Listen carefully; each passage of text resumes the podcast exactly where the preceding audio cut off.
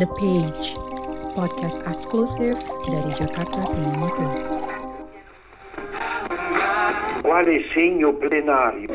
L'aria scossa dal conflitto, ragazzi. Esatto. Eh,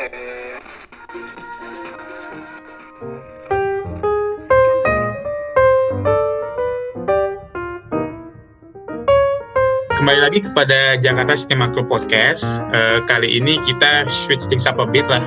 Kali ini tuh aku hostnya, Faiz, menggantikan Christian yang sebelum-sebelumnya.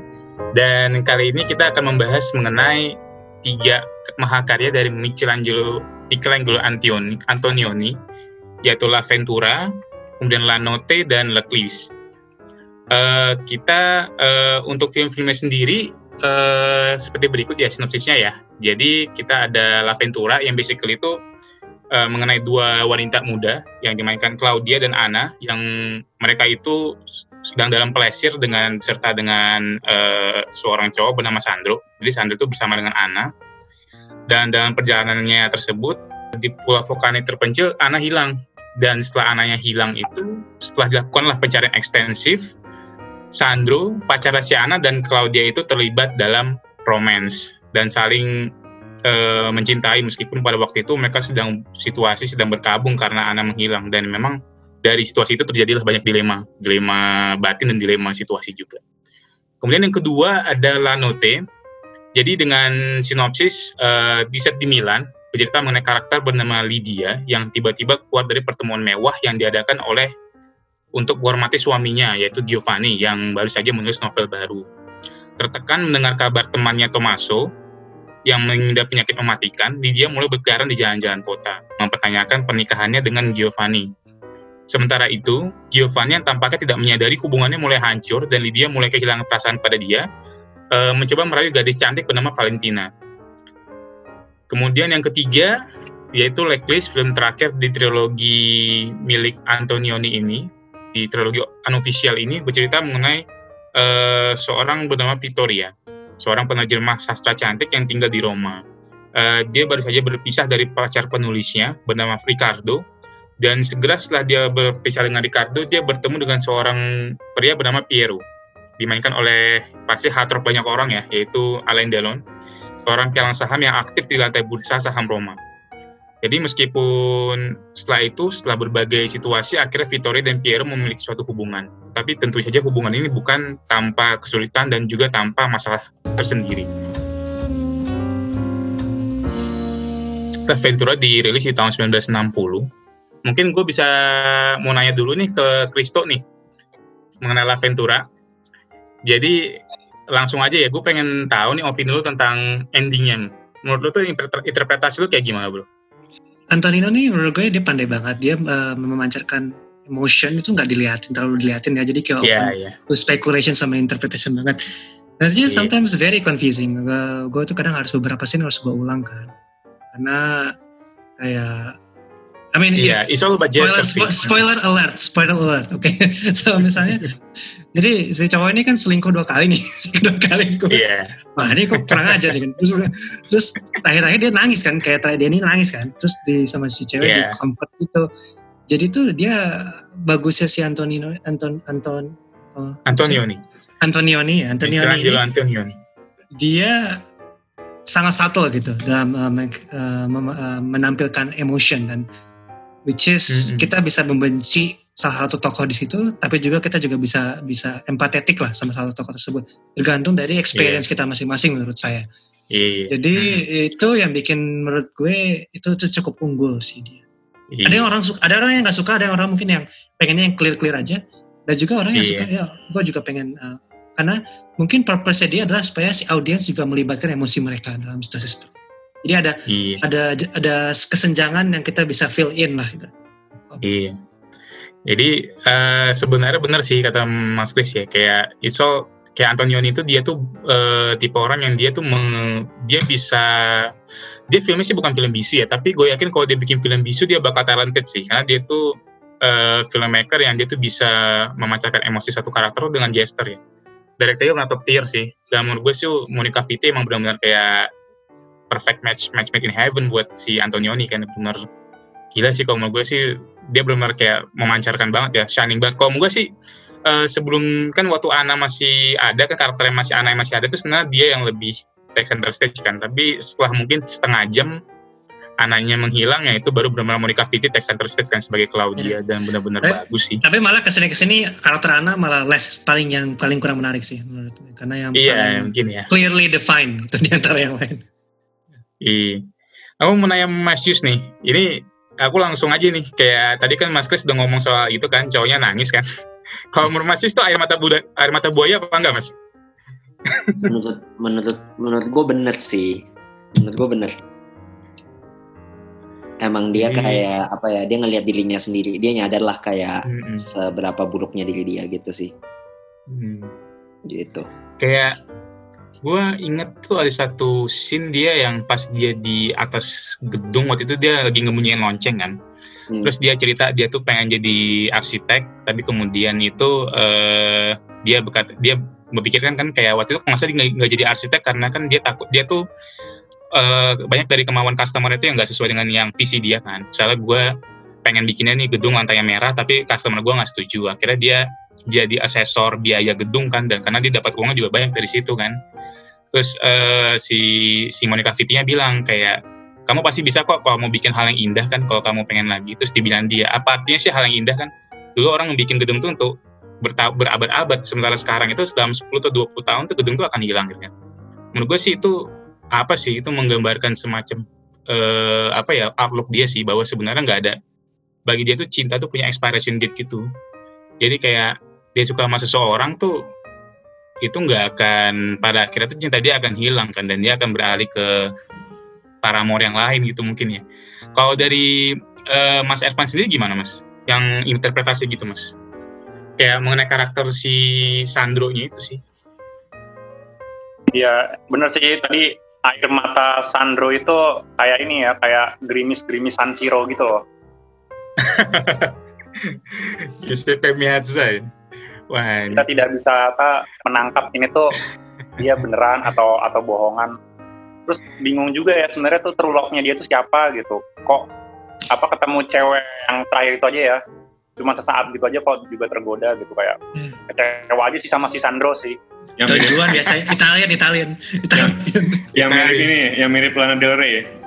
Indra Iya. Harusnya kan Kalau gue... sama ini ya, maksudnya sama si temennya Ana ini kan harusnya ini ya maksudnya kayak oh ini kayaknya true love-nya dia nih. Ternyata enggak juga. Jadi kayak hmm. jadi pointless tuh hmm. selama ini perjuangan dia ngejar-ngejar ke sini ke sini kayak iya. tapi itulah bener maksudnya itu kan terjadi di di banyak tempat gitu loh ya. Itu kisah nyatanya gitu loh. Iya. ya bagus sih. Jadi kita sadar juga sih ke realita gitu loh. Bagus. Hmm mungkin nggak sih mas kalau si Claudia itu tahu ini cowok ini sebenarnya ya punya masa nggak benar lah tapi dia mungkin hopelessly in love gitu mas jadi tapi akhirnya pada saat ternyata emang belangnya kelihatan ya sakit juga kan gitu ya, ya ini kali oh mas jiwa petualangan gitu sih kayak kayak penasarannya hmm. tuh gede banget gitu loh kayak oh ini ini setiap yeah. setiap cewek mau mau di ini apa makin suka apa semakin susah semakin ini kayak ya kan pacarnya dia baru baru hilang beberapa jam ya waktu itu ya apa satu hari gitu ya udah ngejar-ngejar si ini kan si Claudia kan ke mana-mana dikejar, yeah. di diintilin. Bahkan calon mertuanya datang aja, calon mertuanya datang pakai helikopter loh, keren banget loh. Helikopter mm pesawat ya, pesawat ya. Itu keren banget uh, itu apa helikopter, helikopter, helikopter sih, helikopter. Iya, iya. Yang ke pulau Bagus banget gitu. Gue waktu adegan itu bengong loh, kayak wow, nggak nggak nyangka bakal ada adegan itu film tahun 60 gitu. Wis, semangat sih Dewa sih. Iya, bahkan camernya aja tuh ada camer aja dia dia tetap nggak ini loh, nggak apa nggak menurunkan apa nggak menurunkan rasa penasarannya sama si Claudia sih. Mm -hmm. pantesan lagi juga iya sih. apa? Gue mau nambahin ya. Gue mau nambahin mm -hmm. aja mumpung Edvan nyebut itu, itu satu hal yang patut dipuji juga sih dari film ini visualnya sih, visualnya benar-benar mm -hmm. ya, ya. Ya. Gitu. Banyak vertical oh. shot, banyak pakai apa namanya? Terus ada ini ya, Ya. Hmm. Aku pikir ada ada, ada metafora itu loh. Ketika dia nemu Gucci ya, pas ya, pas pas pas entah itu peninggalan abad keberapa gitu ya. Kira hmm. itu bakal jadi metafora gitu, eh dipecahin detik itu juga kayak apa sih ini? Mm-hmm. Banyak metafora sih sebenarnya sih. Mungkin yeah. kalau sekali yeah. nonton kita nggak akan bisa ngeliat sih. Iya. Yeah. Tadi kan lonceng, balas-balasan lonceng, terus mm-hmm. apa tuh kayak aku yakin itu pasti ini sih kayak lukisan ya lukisan yang kayak kubisme tapi tapi mm-hmm. ujung-ujungnya si pelukis juga juga nggak ngelukis rupanya cuman ya cuman sekali mm-hmm. cuman se apa cuma sekejap doang kayak bener banyak mm-hmm. sih metafora metafora mm-hmm. itu yang keren juga sih dari apa uh, gaya visual stylenya si Antonioni ini ya kayaknya dia bisa banget nangkep di satu sisi uh, banyak metafora di gambarnya tapi lu nggak perlu nyadarin soal metafora itu sama sekali lu nonton filmnya tetap bisa yeah. enjoy gitu kan mm. karena lu ngeliat relationship mereka itu ya nggak bukan nggak kayak film eksperimental tapi kalau lu mau nganalisa mm. lebih dalam banyak banget yang bisa lu dapetin apabila nonton mm. ulang gitu dan mm. gue mau nambahin aja dari gue itu ngerasa si Antoniani Nioni ini jago banget nangkep the feeling of kayak kekosongan batin gitu loh dari visual visualnya. Hmm. Jadi emang yeah. ya itu keren yeah. banget sih. Aku paling suka yang waktu si Claudia ada di satu ini ya, yang kayak habis dari kota kosong itu kan mereka ising terus mau ke arah cemetery itu yang jadi isi isi satu tempat ini tuh satu gedung itu isi cowok semua terus ngeliatin dia gitu loh karena cewek oh, iya. gitu loh. Dan hmm. dia tadi ke toko cat itu kan spontan dia nyari cat warna biru gitu biru navy kayak itu kan kenapa diatin cowok sebanyak itu jadi kayak wah ini metafora lagi nih waduh kejutan iya. lagi sih tuh iya gue malah ngira itu uh, semacam ilusi gitu hmm. uh, dia dia ngerasa bersalah kayak ada perasaan shame gitu terus uh, tiba-tiba kan jadi surreal gitu kayaknya semuanya kan kayak real real real banget loh sebelumnya terus tiba-tiba dia hmm. sendiri semua laki-laki kumpul ngelot melototin dia itu kayak surreal banget itu gue ngerasa kayak mm-hmm. ada ilusi gitu atau iya. mungkin Itali Itali zaman segitu emang kayak Indonesia zaman sekarang iya jadi Monica secantik Monica Vicky itu nggak bisa merasa aman di kota kecil iya bisa jadi bisa jadi tapi gue gue setuju sih sama poin yeah. itu mungkin mm-hmm. mungkin cowok-cowok itu sebenarnya biasa aja cuma karena persepsinya dia dengan di sama guild jadi dia iya. melihat seolah cowok itu memperhatikan dia gitu kan. Kadang kan ada semacam Mungkin. apa ya kayak suggestive feeling gitulah macam-macam. Iya iya. Iya. Hmm. Apalagi kalau kita habis apa melakukan satu buah dosa ya, kayak hmm. satu cara pandang beda aja kita kayak kayak kayak wah kayak iya. dia kayak kayak bisa ngeliat dosa kita gitu loh. Hmm, iya. Benar benar benar. Kalau kalau dari mana ya bagus semua sih. Nah, ini ini sebenarnya yang kebayang di kepala gue nih, karena kan tadi ngomong soal metafora ya. Pada saat si Monica Vitti itu kabur dari apa orang-orang yang cewek cowok yang ngeliatin dia, terus dia ke toko cat, minta cat warna biru itu ada signifikansinya nggak sih sebenarnya? Menurut uh, Mas Ervan atau Mas Yus atau Mas Christian, Mas Kristo, random aja ya kayaknya. kayaknya Jadi dia minta cat warna biru tuh ya. Biar kayak biar kayak warna laut ya sepanjang film kan kita laut-laut terus dikasihnya kan pulau iya, laut iya, terus ini mm -hmm. laut kereta api yang waktu dia awal ngejar-ngejar itu juga Yungnya laut kayak ya mungkin dia mau iya. apa mendalamkan semua rasa bersalah itu kali. Mm -hmm. Signifikansi di situ karena kan memang random sih ke sana random. Tapi sebenarnya semua tuh ada artinya ya di Antonioni kan. Nggak ada frame yang terbuang gitu kan. Semua tuh pasti ada serve a meaning to the iya. story kan. Benar kata Masius hmm. sebenarnya kalau kita mau lihat dari surface mungkin bukan surface level tapi dari segi naratif sih uh, ya bisa dapat lah kita bisa dapat banyak dari ceritanya Antonioni kan. Cuma kalau bisa kita mau lebih dalam kita mau melihat uh, sejumlah apa ya visual visual cues juga banyak lagi cerita yang bisa diambil dari situ sebenarnya. Menarik sih sebenarnya tuh.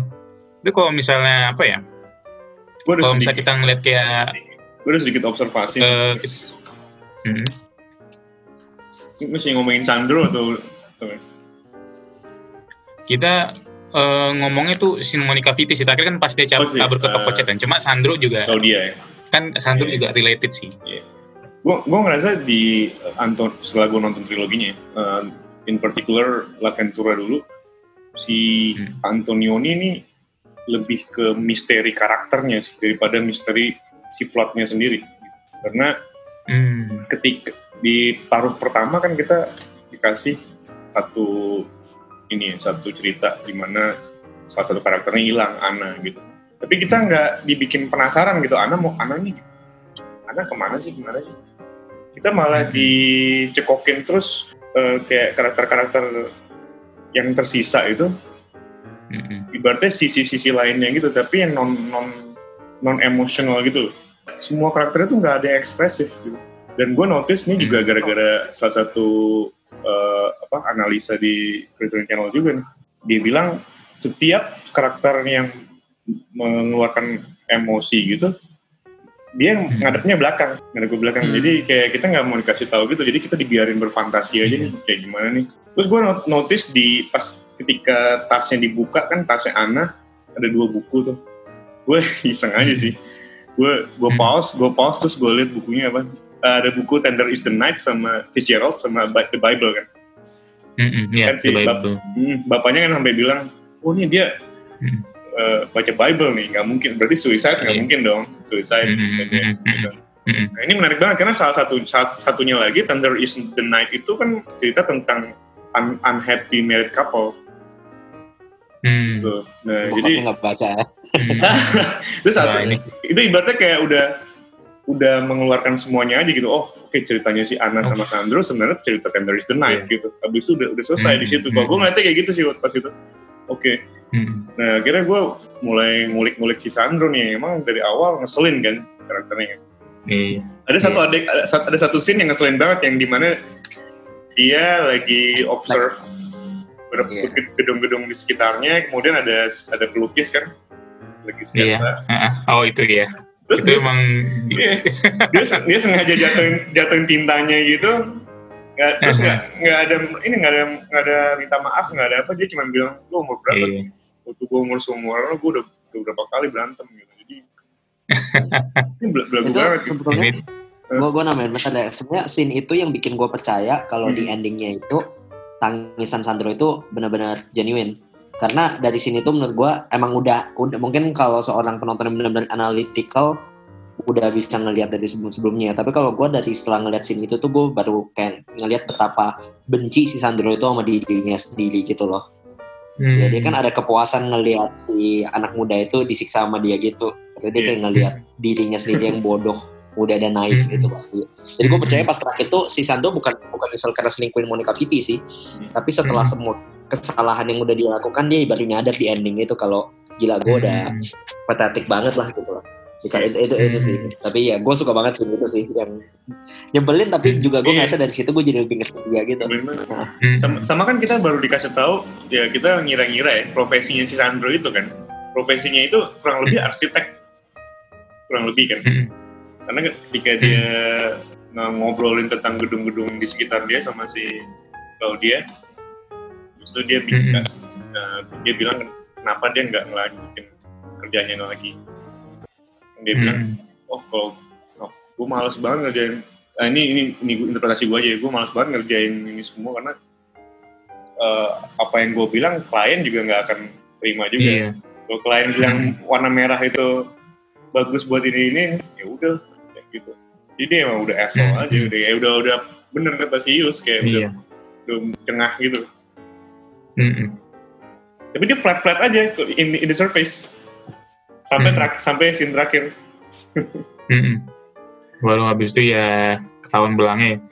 Kalau uh, kalau dari mungkin apa ya mungkin dari Chris dulu ya. Kalau menurut lu tuh di scene terakhir itu si Claudia sama si Sandra tuh bakal tetap stay nggak? Stay together nggak setelah artinya ada semacam apa ya gentle gentle hak gitu ya dari Claudia ya kayak Maksudnya spekulasinya lah, gitu spekulasinya. Ya soalnya kan kalau ini kita juga bahas di film-film yang lain ya tapi kan uh, ada kesan apa ya, open ending mungkin nggak likely sih cuma mungkin dari Lanot juga Lanotnya juga endingnya agak open ending ya. Tapi khusus untuk Aventura dulu nih kalau menurut uh, menurut sendiri tuh kayak endingnya tuh kita apa ya sebagai kayak hopeless hopeless romantic ya mereka tuh bakal together tetap together apa enggak tuh kalau gue enggak sih, itu kayak lebih ngusapnya tuh ngusap punggungnya si Pedros Pedros Sandro tuh lebih ke PT sih, PT PT.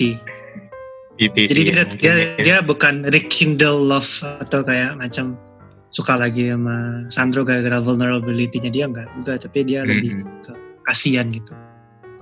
Jadi mm -hmm. very small chance they gonna back out back together. Even if mm -hmm. they do, it's, it's gonna be very moronic. Like kalau kalau, kalau Mas Christian gimana? Ini uh, scene terakhirnya tuh wah bukan main indahnya kan. Lu Udah, masih ingat, masih inget kan itu satu frame setengah-setengah. Satunya hmm. satunya tembok doang, solid. Satunya hmm. lagi, satunya lagi mereka facing vol volcanic island gitu.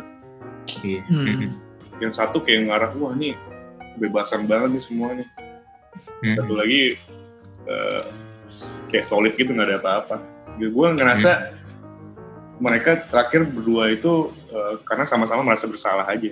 Yang si hmm. si Claudia merasa bersalah karena dia udah mengkhianati temannya. Hmm. Si Sandro merasa bersalah karena dia dia sendiri nggak tahu apa yang dia mau gitu. Mm-hmm. There is no chance gitu gue mereka bisa sama-sama. Nggak ngeliat. Mm-hmm. Dan gue ngerasa nggak ada nggak ada poinnya juga. Antonio ini nggak, menurut gue nggak doesn't give a shit sih. Mm-hmm. Iya. Oh, gitu. I think Nah dia yang penting dia ceritanya jadi karakter itu seperti ini dan kalau mereka dalam hubungan ya kayak bakal kayak gini Iya, misteri. Artinya, artinya ya. Dia, dia nggak make the point dengan mengubah karakternya sih, yeah, tapi dengan yeah. memperlihatkan karakternya nggak bisa berubah. Gue sih percaya Sandro yeah. akan tetap yeah. begitu setelah itu. Ya mungkin saat itu dia dia dia breakdown gitu, terus Monica Vitti piti dia, tapi mungkin sebulan kemudian dia akan main cewek lagi sih. Pasti sih. Nggak akan Pasti bisa berubah. Gitu. Aduh. Cuman cuman Raja Singa sih yang bisa memberhentikan Sandro. iya. ini ini keren banget karena nanti di Lanote diskusi ini bakal balik lagi. Oh iya, iya. Nyambung sih sebenarnya tematiknya bisa hmm. ada kaitannya, ada kayak semacam benang merahnya ya. ya gue sampai riset ininya, sinematografernya siapa sih namanya Aldo Scavarda kan. Hmm. Terus dia dia juga hire arsitek gitu buat film-filmnya gitu si Antonio ini. Kayaknya memang buat membuat si arsitektur di filmnya itu jadi narasi juga, jadi karakter juga. Hmm. Iya. Gue selalu banget dia naruh detail-detail setiap lokasi gitu kayak di Volcanic Island itu setiap sisi dikasih lihat di gedung itu oh apa di jalan-jalan itu semua dikasih lihat gitu ya nggak ada hmm. frame yang nggak bisa kalau screenshot nggak bisa jadi wallpaper tuh nggak ada semua bisa jadi iya. wallpaper hmm. hmm. terutama waktu dia di Cindy itu ya di Pulau Vulkanik ya di Pulau Vulkanik itu benar-benar bagus banget sih wah itu kayak... pulau ini film kalau sekarang gampang banget dijadiin thriller gitu hmm. ya kan, ya kan? nggak tau gue nanya temptation gede banget ya mungkin gue nanya Yus deh sebagai uh, apa writer director lu ngerasa ini film gampang banget jadi thriller kan sebenarnya? Banget banget. Malah malah salah satu hal pertama yang gue pikirin pas gue nonton La Aventura itu itu film fresh banget ya. Kayak kalaupun film itu misalnya nggak pernah diciptakan di tahun 1960 dan tiba-tiba main di kayak Sundance Film Festival eh Sundance lagi Cannes ya lebih cocok ya. Cannes hmm. Film Festival 2021 gitu orang bakal kayak wah ini storytellingnya ini banget apa ahead of time banget beda banget hmm. saking unik itunya tuh film tapi ya hmm. sebetulnya ini kurang nyambung dengan yang mau tanya ya put tapi gue setuju sih ini pas jadi thriller tapi menurut hmm. gue uh, gue gue mau sekali nambahin aja ya gue bener-bener pas nonton film ini itu bener-bener impress banget deh gue ngerasa hmm. kayak uh, film ini tiada tandingnya sih di tahun hmm. keluar di tahun 1960 ya udah hmm. banyak film-film aneh ya zaman segitu French New Wave kan mulai lahir tuh hmm. tapi gue ngerasa nggak ada tandingannya dari tadi kalian kita semua udah ngomongin soal visualnya yang luar biasa hmm. uh, metafornya yang dalam apa penggalian hmm. karakternya yang luar biasa tapi kayak penggalian karakternya itu sih yang gue ngerasa hmm. gila uh, dari cerita yang awalnya tentang murder bukan murder ya lebih kayak thriller misteri seorang perempuan yang hilang. Udah gitu nggak pernah dibahas lagi dan kitanya fine fine yeah. aja gitu sebagai penonton. Yeah. Kita nggak merasa mm-hmm. ada yang Saking kita udah ngikutin. Iya kita udah ngikutin emosi karakternya aja nih. Kita udah mikir mm-hmm. seperti Sandro atau mikir seperti si Monica. Kita udah mikirin aduh yeah. gini nggak ya? Janganlah mereka bahas kayak Gone Girl gitu ya, kayak Gone Girl. Iya. Monica apa Claudia? Claudia kan maksudnya? Claudia. Uh, yang, yang, yang, Ana, Ana. Maksudnya Monica. Nah. Oh, Ana yang yang hilang Ana maksudnya. Ya, Ana yang Monica Vitti Claudia. Monica Claudia. Monica. Kayaknya Monica Vitti mulu ya. Kayaknya Monica Vitti. Iya, iya. Udah bukan Monica Vitti lagi. Eh, tadi tadi Yus sempat singgung ini 1960 kalau bisa gue bilang 1960 tuh filmnya keren-keren semua loh. Hmm. Banyak yang keren. Misalnya Breathless tuh 1960. Oh iya, gue udah oh, iya. Psycho juga. Psycho 1960. Mm -hmm. Pokoknya tahun-tahun itu gue salah satu tahun yang gue suka sih tahun 1960 tuh. Spartacus juga bro, Spartacus. Spartacus lah, Trumbo tuh, kesukaannya Kristo tuh, Trambo. Trumbo. Trambo. Trambo. Sama ini uh, Billy Wilder uh, di apartment, di apartment. Oh, apartment. Oh, iya di apartment. Ah iya. Nah, satu lagi Fellini, Fellini, La Dolce Vita juga. Ah, lu Dolce Vita Gila. Jadi yang jadi yang menang apa? Yang menang kalau kan paling pertama apa namanya judulnya? Palm d'Or tuh Palm d'Or. La Dolce Vita. Tapi yang Grand Prix-nya, Grand Prix yang menang Antonioni. Oke, juri Film prize. kan dibu kan kalau salah di Cannes pas pertama keluar. Soalnya orang masih belum karakternya terlalu amoral sih katanya buat Iya, zaman. Makanya kan namanya modern kan. Iya. Trilogy of Modernity kan. Iya. BTW sekalian sekalian sekalian gua ny- nyentuh aja ada sebenarnya ada film yang lumayan baru yang mirip cukup mirip sih dengan dengan film dengan dengan La Ventura ini. Eh, Nggak tahu kalau gue yakin berapa dari kalian udah nonton eh, About Ellie-nya Asghar Farhadi. Hmm, ya buat Eli. Hmm, itu yang situ kan yang gue cerita Fahrani kan tahun 2009 itu nggak salah. Iya iya iya yang habis itu diusir dari Iran gitu. Iya. yang ya ini lebih baik kali ini karena di Hollywood itu kan juga seorang perempuan hilang secara Iya. tiba-tiba di antara kerumunan teman-teman yang lagi jalan-jalan bareng tapi habis itu ceritanya lebih tentang guilt-nya nih tentang apakah mereka ini bakal mengakui kesalahan mereka kan dan cuma bedanya mungkin di film itu kita masih mikirin ini kok dia bisa hilang gitu di About Ellie. Iya. tapi kalau di La Ventura kita iya. gue lupa loh gue bener-bener udah in the moment aja dengan Sandro dan si Claudia aja Iya. Awalnya aku mikirnya akan ada twist ending gitu kayak kayak film Vertigo gitu kan sama-sama hilang kan Vertigo tahun 58 kan Iya. ternyata ya gitu doang Buat Eli tuh iya sih. Baru kepikir juga ya, aku nonton tuh dulu tuh uniknya gue nonton tuh sama Orto waktu itu tuh buat Eli tuh. Random banget sih nonton Asgard Paradis sama Orto. Jadi bokap gue itu lagi suka Iranian New Wave nonton kan. Iya sih sebenarnya eh, benang merah bisa kelihatan karena buat Eli kan dia eh, yang menteri ceritanya kan hilangnya karakter Gosipnya Farhani kan. Baru kemudian setelah itu konflik antara orang-orang Ah. Lain sekitarnya tuh sebenarnya apa yang terjadi kan terus Iya. dengan Eli semacam. I think like mo- modern cinema kalau misalnya anggaplah nine, uh, filmnya La Ventura itu di diaplikasikan sekarang Hmm. dengan direktur non Antonioni gitu. ya. Pasti tuh Ana tuh Hmm. jadi main plot pasti. pasti jadi apa pasti jadi Jadi main plotnya main plot. Ana Iya, iya. Ana kasusnya Ana Iya. tuh pasti jadi main plot. Gak ada Iya. satu gue yakin kita kita kalau bikin cerita pasti Ana tuh oh, pokoknya harus gimana Ana tuh bakal Iya. connected sampai akhir. Kalau tuh kira gitu ah ini cuma ah ini mah cuma Iya. motivasi doang ini gak, gak penting Iya. cut cut. Jadi Iya, I, I think that that's unique to him karena because normal filmmaker normally pasti mikirnya ah, ah, gimana Iya. cara ngangin kana lagi gitu. Mm-mm. Ini yang menarik sih. Iya sih ya. Emang Antonioni is one of a kind sih. Emang But it's quite tricky, you know. Sometimes kalau yang mungkin people yang less skillful dari Antonioni ketika mengeksekusi film semacam ini, mungkin nggak akan efeknya nggak akan se, se, se impactful Mhm. ini. Mhm. Itu agak tricky sih, itu agak tricky. Ya. Mungkin cuma dia yang bisa. Hmm. Benar sih. Kayak sebenarnya bisa dibilang sebenarnya karakter Ana tuh dia menghilang 30 menit ya, 30 minutes into the story terus kayak mungkin sekitar satu jam sebelum cerita berakhir udah dilupakan kan, dicari lah pasti kan, dicari ke mana-mana gitu kan, ada isu sana sini kan. Ya akhirnya sejak mungkin sejak scene yang di chat itu ya, habis itu kayak udah mulai move on kita move on itu sih. Kalau eh artinya kalau Mas ini sebenarnya mungkin bicara mengenai performance ya. Kalau menurut mungkin Mas Christian sih, kalau Mas Christian performance paling bagus ya eh di antara aktor-aktor tuh siapa ya Mas ya? Artinya mungkin Monica Vitti sih kandidat ya, karena dia bisa dibilang dia bisa dibilang dia apa ya heart and soul of the movie kan. Cuma kalau kita tadi ngomong soal karakter Ana yang agak terlupakan ya. Cuma kalau gue pribadi sih dia bagus sih yang performancenya apa Lea Masari nggak salah ya eh, aktrisnya dari yang main Ana kan. Ana, Lea Masari. Ya benar-benar. Eh kalau gue pribadi sih unfortunate aja. Um, ada sisi unfortunate di mana karakter dia tuh 30 minutes itu the movie langsung hilang. Padahal sebenarnya actingnya bagus ya. Kalau Mas Christian gimana ya? Kayak menurut gue bagus sih. Dia scene stealer lah in a way gitu. Gue gue ngerasa semuanya porsinya imbang gitu bro. Sama alamnya juga porsinya imbang gitu. Karena Iya sih. yang tadi yang tadi gue bilang karena eh, semuanya kayak emotionless gitu kan Mm-mm. karakter-karakternya.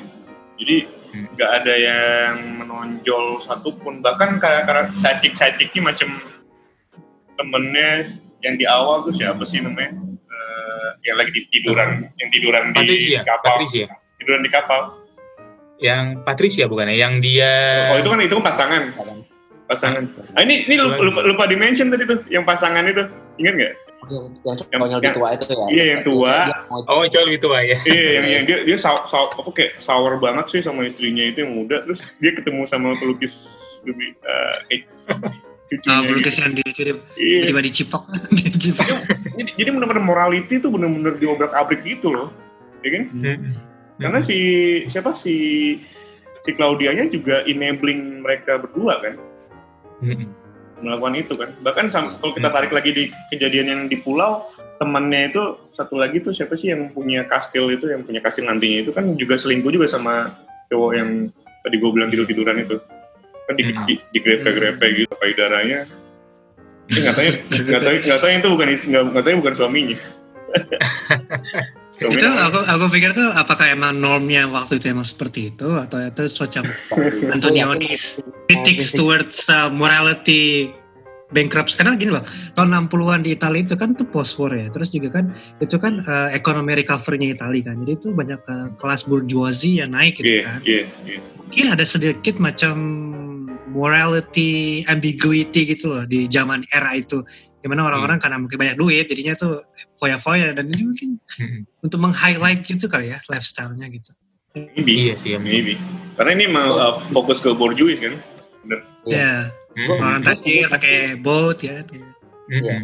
Gue setuju pasti yang ditampilkan di situ itu memang udah mungkin banyak terjadi. Kayak inilah uh, sebetulnya mungkin kan La Ventura konteksnya lebih pas di 1950s ya.